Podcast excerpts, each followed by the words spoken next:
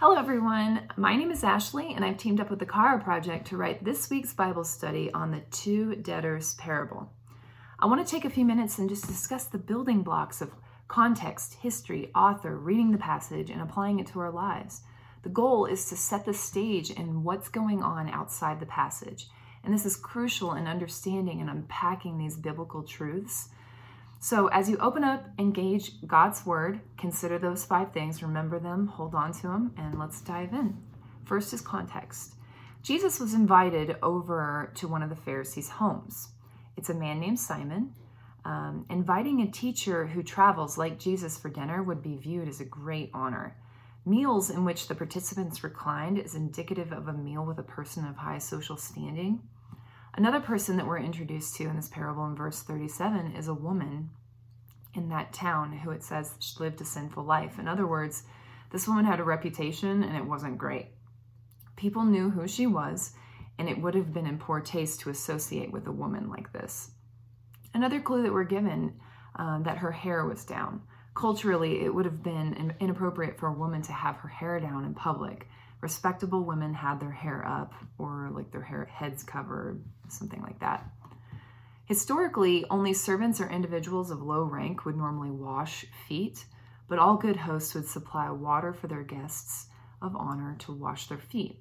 Jesus addressed and exposed Simon's inhospitality for what it was. It was rude and demeaning.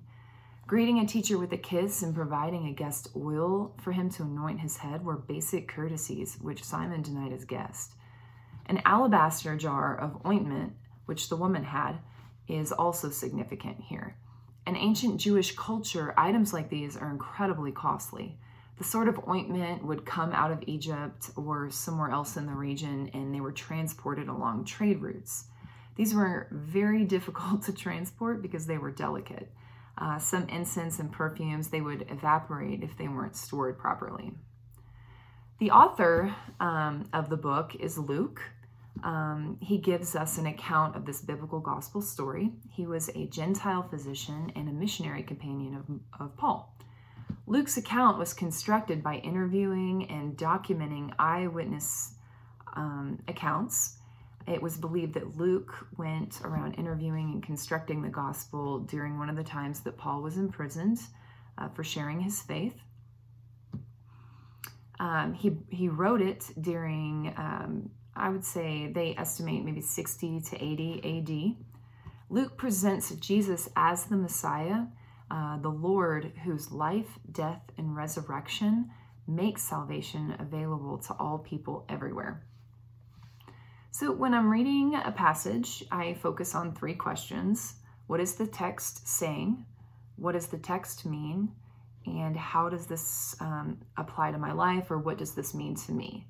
And to help answer these questions, I, le- I read through the passage entirely once, and then I read through it a second time more slowly, taking my time. It's helpful to try a couple different translations um, and also diversifying those translations as well. You don't want to do a word for word and a word for word, that wouldn't be as helpful. Um, try a word for word and a thought for thought, um, something like that. Um, so, a word for word example, a literal translation would be a King James Version or a New American Standard Bible, an NASB. Uh, thought for Thought, like a new international version, uh, is a good one. A New Living Translation um, is also good. Paraphrase versions are also helpful. The Message is a really good example. Focusing focus on things that stand out to you. Um, so also you can integrate helpful resources like Vine's dictionary and Strong's Concordance um, to help understand what exactly things mean for that time and in that specific culture. Um, the charaproject.com is an excellent resource uh, under their content library, recommended resources. There are links to books if you like paper copies, or you can check out some of the free resources available on websites like blueletterbible.com is an excellent source. So, as you move through the study, think about historical interpretation and application into your life. Jesus had a history of contrasting the Pharisees with sinners. In this story, we see a Pharisee who culturally was one that was considered a spiritual giant among the common people. They looked up to him and yet he was reluctant to bestow honor and respect to the Son of God. We also see a sinful woman who expresses herself fully and freely in loving Jesus. Uh, she was rejected by that culture, and yet she got it. Um, she understood who Jesus was and what he came to do. Her outpouring of love for him is a natural response to the unearned, undeserved mercy and grace that Jesus extended freely. In verse 50, it sums up the theme of this story perfectly. Your faith has saved you. God's grace through faith is what saves us, and the understanding of that beautiful, beautiful truth results in an outpouring of love. I hope you enjoy connecting with Jesus through his words in the parable this week. Thanks for listening.